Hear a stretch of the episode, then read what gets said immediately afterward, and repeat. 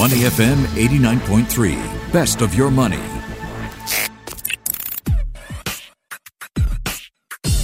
Money and Me on Your Money, only on Money FM 89.3.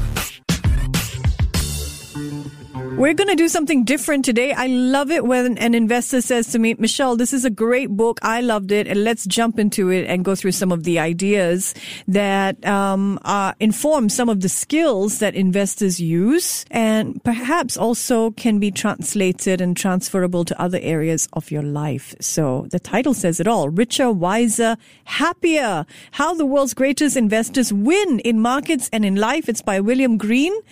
And we're going to run through some of the ideas of the book. It's the book pick of Chris Lee Susanto, my guest today. He's founder of rethinkwealth.com. That's re-thinkwealth.com. That's his value investing blog. A little bit of background of Chris. By 27, he was educating business owners and professionals who were much older than him in the art of stock investing and options as well. He's even mentored people like uh, the ex-head of Grab and co-founder of Motorist.sg. So great pleasure to welcome Chris Lee Susanto. Good morning, Chris. How are you? Hi, morning, Michelle. I'm great. How are you? I'm doing well. Good to speak with you. All right. I think what's on a lot of investors' minds, uh, the focus on Wall Street, surely primarily falling on inflation, given the September inflation report uh, expected to show pricing pressures remain elevated. Uh, any hotter than expected readings are going to unnerve some investors, and many traders say they're watching closely what Biden does regarding the nomination of Fed Chair Powell uh, decision that could happen before or on October 13th. That's when the uh, term for the vice chair expires. Now, inflation, if we look back a couple of months, we've seen it, you know, reaching highs, touching highs that it has in more than 10 years, in, as it did in June. And that has some investors worried because rising prices can erode a portfolio's profit. So are there some moves that investors can take to shield their money from inflation, maybe even take advantage of the environment? Um, well, Michelle, so the first thing that we have to know is that inflation is not new, right? Mm-hmm. And uh, especially after the pandemic and the reopening, of course, there's going to be some uh, upward pressures in in terms of inflation. So right now, what we want to see is whether the upward pressure are limited to uh, those products and services that are related to the reopenings, or is it going to be quite uh, permanent? And uh, they they are going to raise up the interest rate sooner or later. So I think the key for investors is that they need to see whether the stocks that they own, the companies that they own in their portfolio, are they companies that are able to have pricing powers or are they companies that really just consume a lot of cash in terms of uh, capital expenditures, new e- equipment on a regular basis, without having that ability to increase prices? So I think, like Buffett has mentioned multiple times in his uh, past annual reports, mm. that he says uh, the ability for a company to increase prices easily without the fear of significant loss of either market share or unit volume is very, very important. And of course, that ability has to come um, with the fact that they can also increase the volume. So I think the idea now is that it's all about the pricing power of the business. If they can increase the price without losing market share and without losing business, then they can sort of uh, negate the effect of inflation. Isn't inflation also going to lead to potential? I mean, we're also seeing supply bottlenecks, right? So, what about that side of the equation? Yeah. So, is it the key question is really is it temporary or is it permanent, right? Mm-hmm. If it is if it is temporary, then there's there's a there's it's not it's not very scary. But if it is permanent increase in prices, then it has to come down to the business itself mm. on on how strong the business is, how strong the competitive advantage is, uh, how innovative are the management. Uh, in a way that they can innovate the products and services to have the, for example, the customer stickiness or uh, mm. really just just uh, just the ability to uh, make sure that the customers don't run away, mm-hmm. even though they have to increase prices because of inflation. I mean, a a good local example is not a listed stock, but mm. Secret Lab, right? Secret Lab. The chair makers, yeah. yeah, Great even shares. the chair makers. Yeah. So first of all, their business strategy has always been uh, reason- reasonably priced uh, chairs uh, with good quality products. So of course, if one of your strategy is price, for example, Costco or for example like value dollar shops and like Secret Lab, then uh, you are a little bit more affected, right, in terms of the increase in prices of, as you say just now, supplies, uh, freight, logistics. So it all depends on what businesses and what stocks do you own, and you have to look at them individually.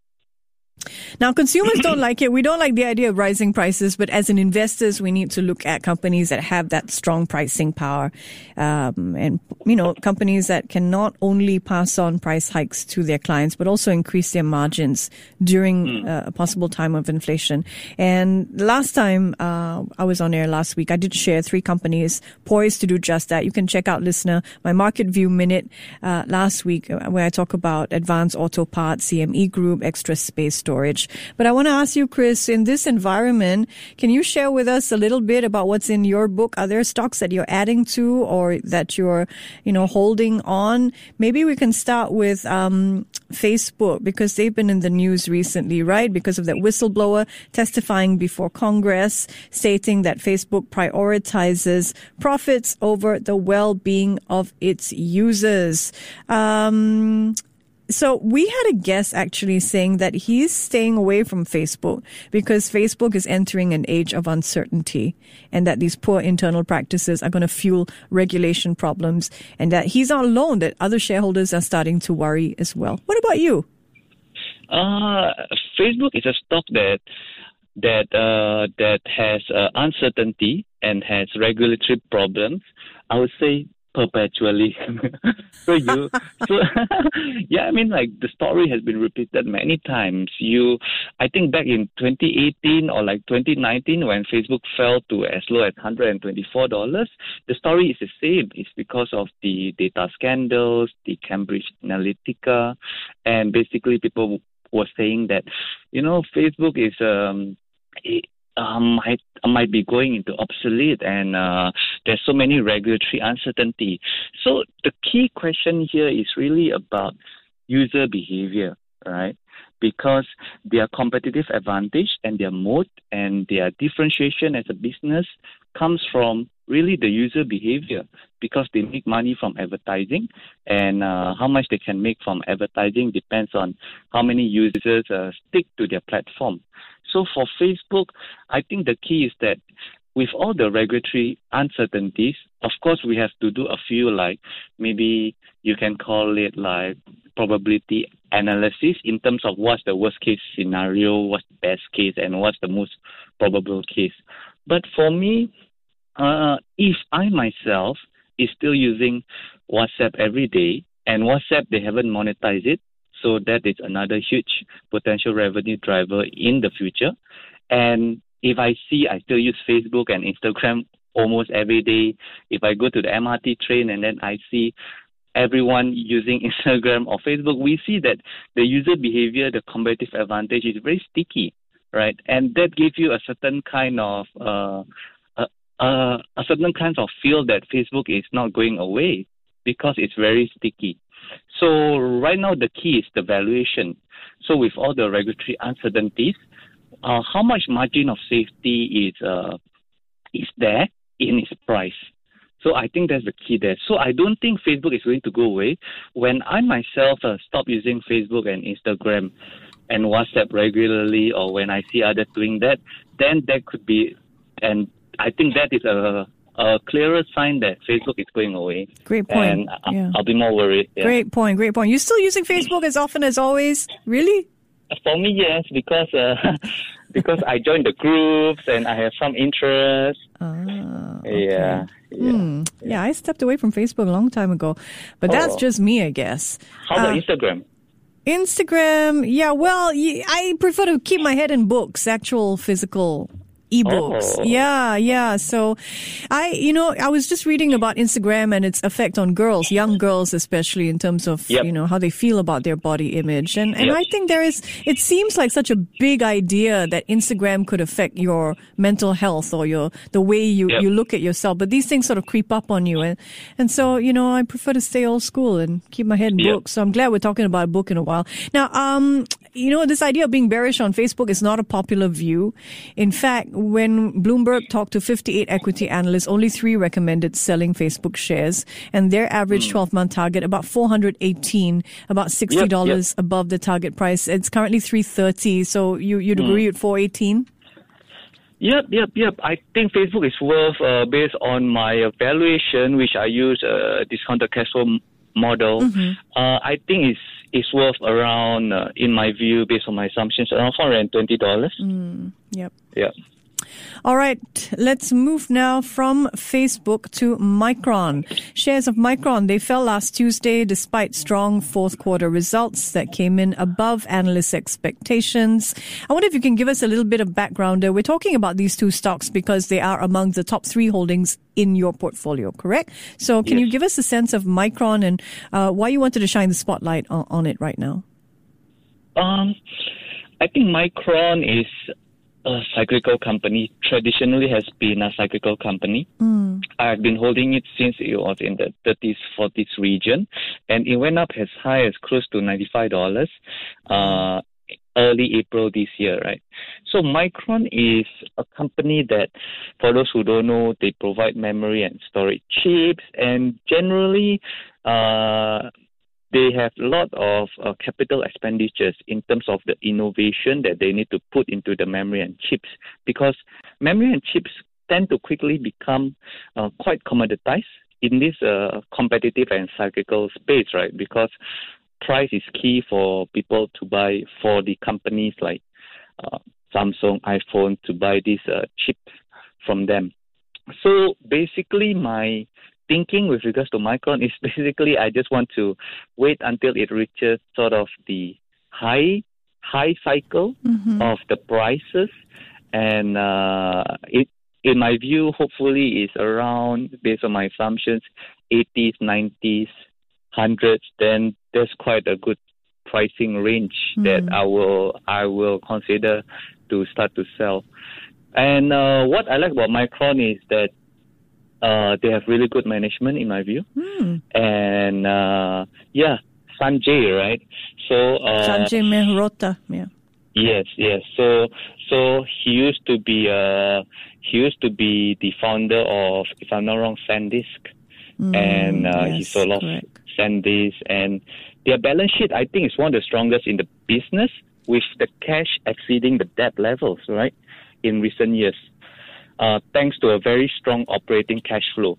So you see, although Micron is a cyclical business, you see many good points uh, in Micron uh, with regards to management, debt management, as well as innovation, as well as its cash flow. Uh, because you notice that the previous uh, trough, the previous uh, down of the cycle is actually higher than the previous cycle. So you see that although it's a cyclical company, but I, I think because of their innovation and their focus on providing chips to more users, like they are also providing chips to the uh, driverless uh, vehicles, things like this, which which tend to be less cyclical. So overall, all the direction is, in my view, is in a good direction. Yeah, I like this quote from Micron CEO Sanjay Mehrotra saying that he sees semiconductor growth because he thinks that cars are going to become data centers on wheels. And if you look at the sort of things cars can do now, right, just by pointing on the dashboard, uh, and you think of the 5G rollout, you, you can understand why you, he believes that there's going to be immense growth for semiconductors in, in the near Yeah. future. Really Yeah, robust yeah. demand. Yep, and uh, and uh, one of my uh, favorite investor, he's called Mohnish Pabrai. So he's also in the book that you mentioned just now. He's in chapter one.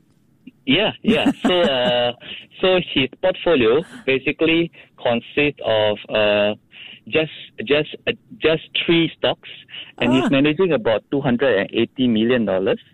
So Micron is worth about let me see, it's almost about close to half of its portfolio. Oh, wow.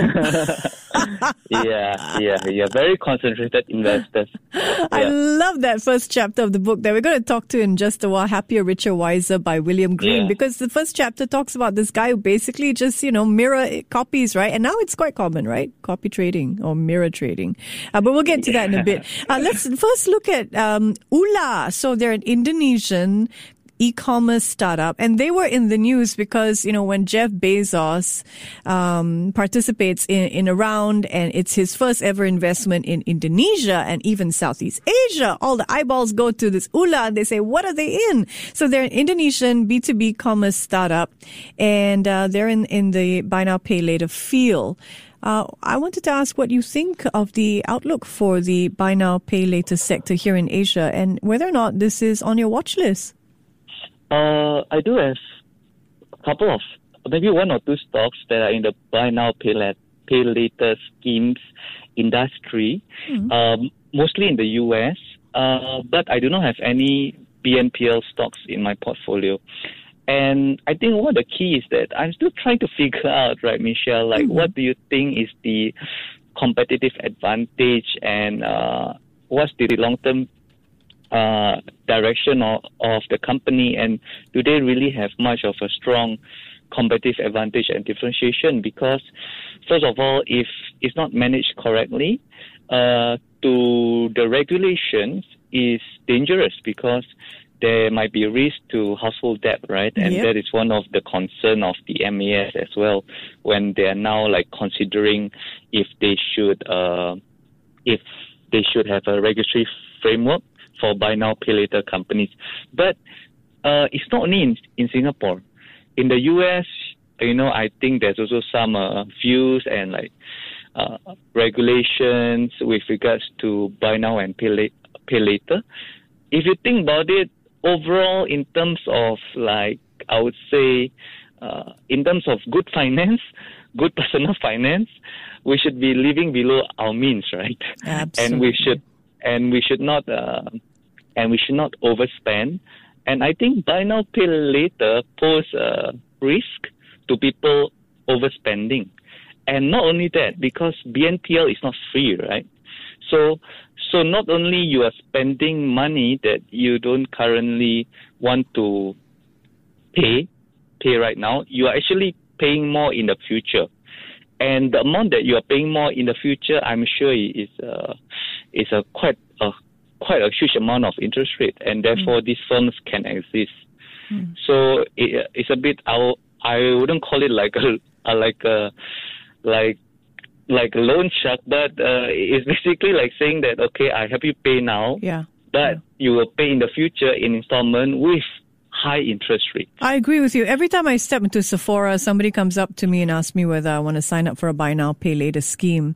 And uh, it's very dangerous for me in Sephora because I want to buy everything that I see. So I, I personally do not like anything to do with buy now, pay later. In fact, when people pitch me buy now, pay later stories, I grill the companies when they come on this show because I think it's very important. There's a lack of consumer education as to, you know, nothing is free, as you say, in this world, right? So what is Yeah. the real cost of you being able to pay later? That's very important for me. But as some say, Exactly. listen, globally, Gen Z, millennials, they have the same characteristics. They're mobile first. They want to buy because they have this need to express themselves and they want to be smart about their finances as well. And some say retail in Asia already has this turnkey, tailor-made solution in terms of the buy now, pay later sector, um, which, which it can, could really take off. But yeah, whether or not you get into it is, you know, dependent on, on your views as an investor.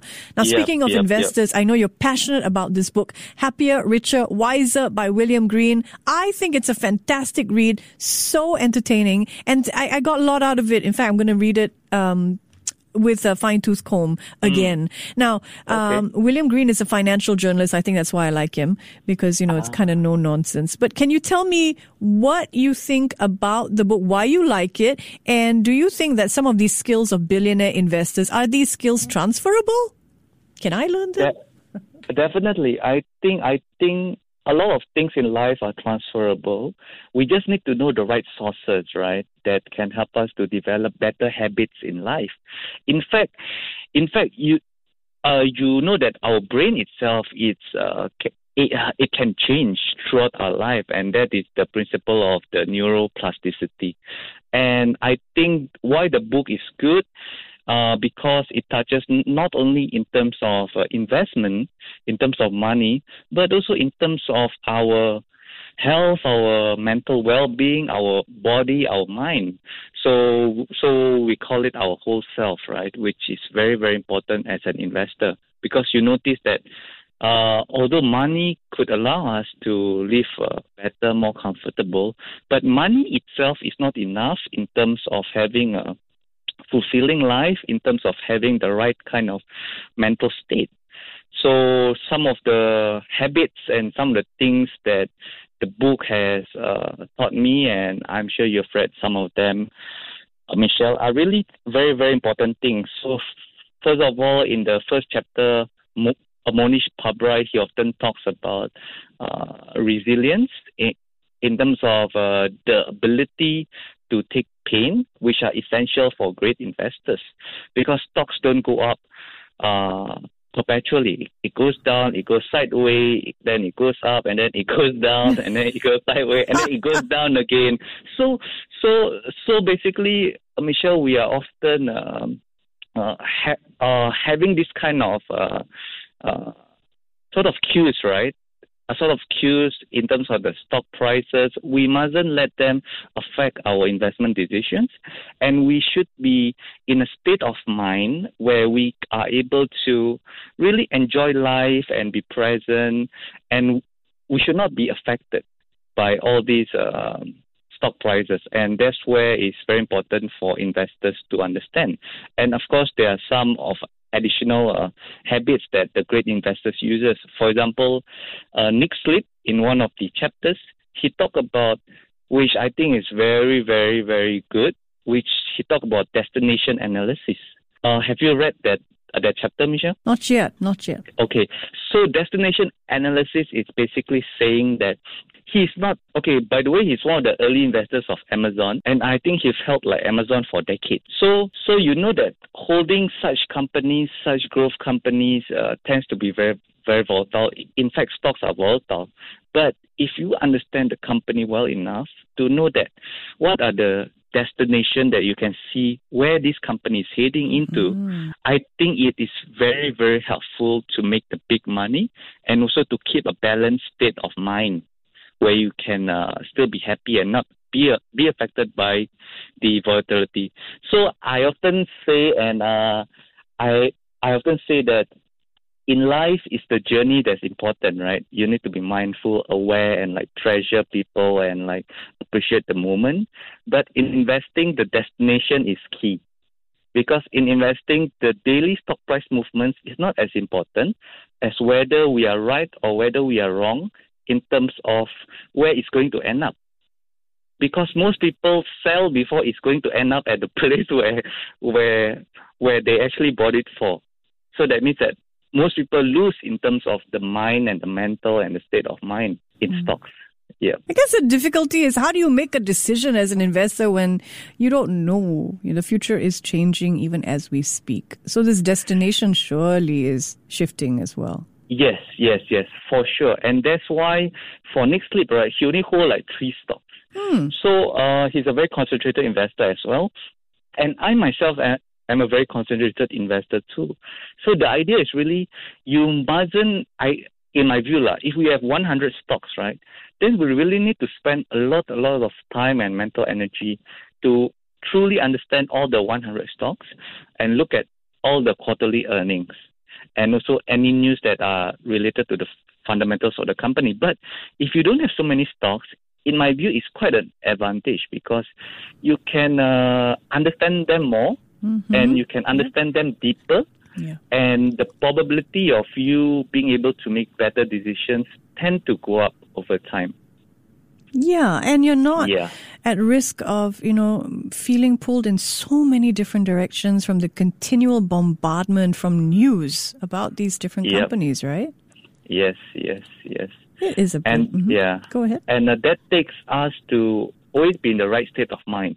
So if you look at the chapters in the book, I think a lot of the great investors talk about the right state of mind and the routines that actually help them. So I mean, for me, uh, you know that I do meditation twice a day. You do? For how long each time? Each time about 20 minutes, Wow, about that's 20 to 23 minutes. Yeah. Hmm. You can work Uh, yourself up to that, uh, listener. I mean, 20 minutes is quite long to get started at a go. For the first Yeah. time, you know what I mean? You can work your way up, I'm sure. Yep, yep. So the specific meditation that I do is a non-religious meditation called transcendental meditation, which are which are also practiced by, I'm sure you know Ray Dalio, Ellen DeGeneres, Oprah. In the U.S., it's quite it's quite popular, and there's scientific evidence that it can help even kids with ADHD to focus better. Wow. Yes, I remember uh, Tom Hanks also, you know, talked about Mm. um, transcendental meditation, how he do it backstage. Yeah, yeah. Very, very simple to do as well. You don't need any music or any specific place. So, why is meditation important for you as an investor? Because of the requirement of being a good investor to have this thing called equanimity. That means that in the face of uh, challenges, in the face of things coming at you, you are able to see from the point of view of someone who is not sucked into the moment. Yeah. Instead, you're able to see the moment, and as a result, you're able to respond. You are able to respond correctly instead of responding automatically. Has transcendental, has meditation helped you respond to the now better? Is that why you keep doing it and you do it twice a day? Yeah, definitely. It basically improves the overall, in terms of my health, you know, I don't get sick as easily. Basically, because you know that most of health problems, if I'm not wrong, I read somewhere, comes from inflammation, right? Uh, Like your gut, and you feel like. Yep. But if you do like meditation and you do it correctly, so I've learned from a proper teacher, lah. So I think it helps if you learn from from from from, from a proper teacher and not just online. And like Yeah, it yeah. helps to like reduce your inflammation. And basically throughout the day you just feel more more like at peace. And when you feel like there's some stress, I think you are able to Cope better. uh, cope Right. better with, with regards to your biology, with regards to your body. Mm, autonomic that nervous helps a lot. system. I love that. Yes, are are there yes, other yes. practices that you can share with us that you do? So you meditate? Yeah, so I meditate. I've recently started yoga, uh, uh, yoga, and I've uh, jogged quite regularly. So I usually do alternate days, the best that I can. So I think like yoga also helps a lot, and jogging helps because I think any exercise that involves the breathing, like if you breathe heavily, and then you are able to control it, I think that will be very transferable habit into our daily life because most of the time you notice that when we are stressed, uh, it's the breathing. If we are able to, you know, take a step back and then uh, control our breathing better, and that sort of like reduces the overall impact, and you are not as reactionary. You are more of, you are more aware, and also of course uh, mindfulness, right? I love like reading and and like trying my best to be in the moment uh, all the time. Of course, that's very hard, but uh, you you basically try to go back into the moment as often as you can. I uh, love that. I love that. Well, this is unexpected. I didn't think we'd wander over into, you know, what we need habits to live our lives better, but this is just great. Chris, thank you so yeah. much for joining us and sharing today. My pleasure, Michelle. The Thank book you. that Chris Lee Susanto is recommending that you read is Richer, Wi- Richer, Wiser, Happier, How the World's Greatest Investors Win in Markets and Life by William Green. I like it, you know, simple ideas, but it can have profound impact on not just hopefully your portfolio, but also your sense of well-being. Before acting on the information on Money FM, please consider if it's suitable for your own investment objectives, financial situation, and risk tolerance.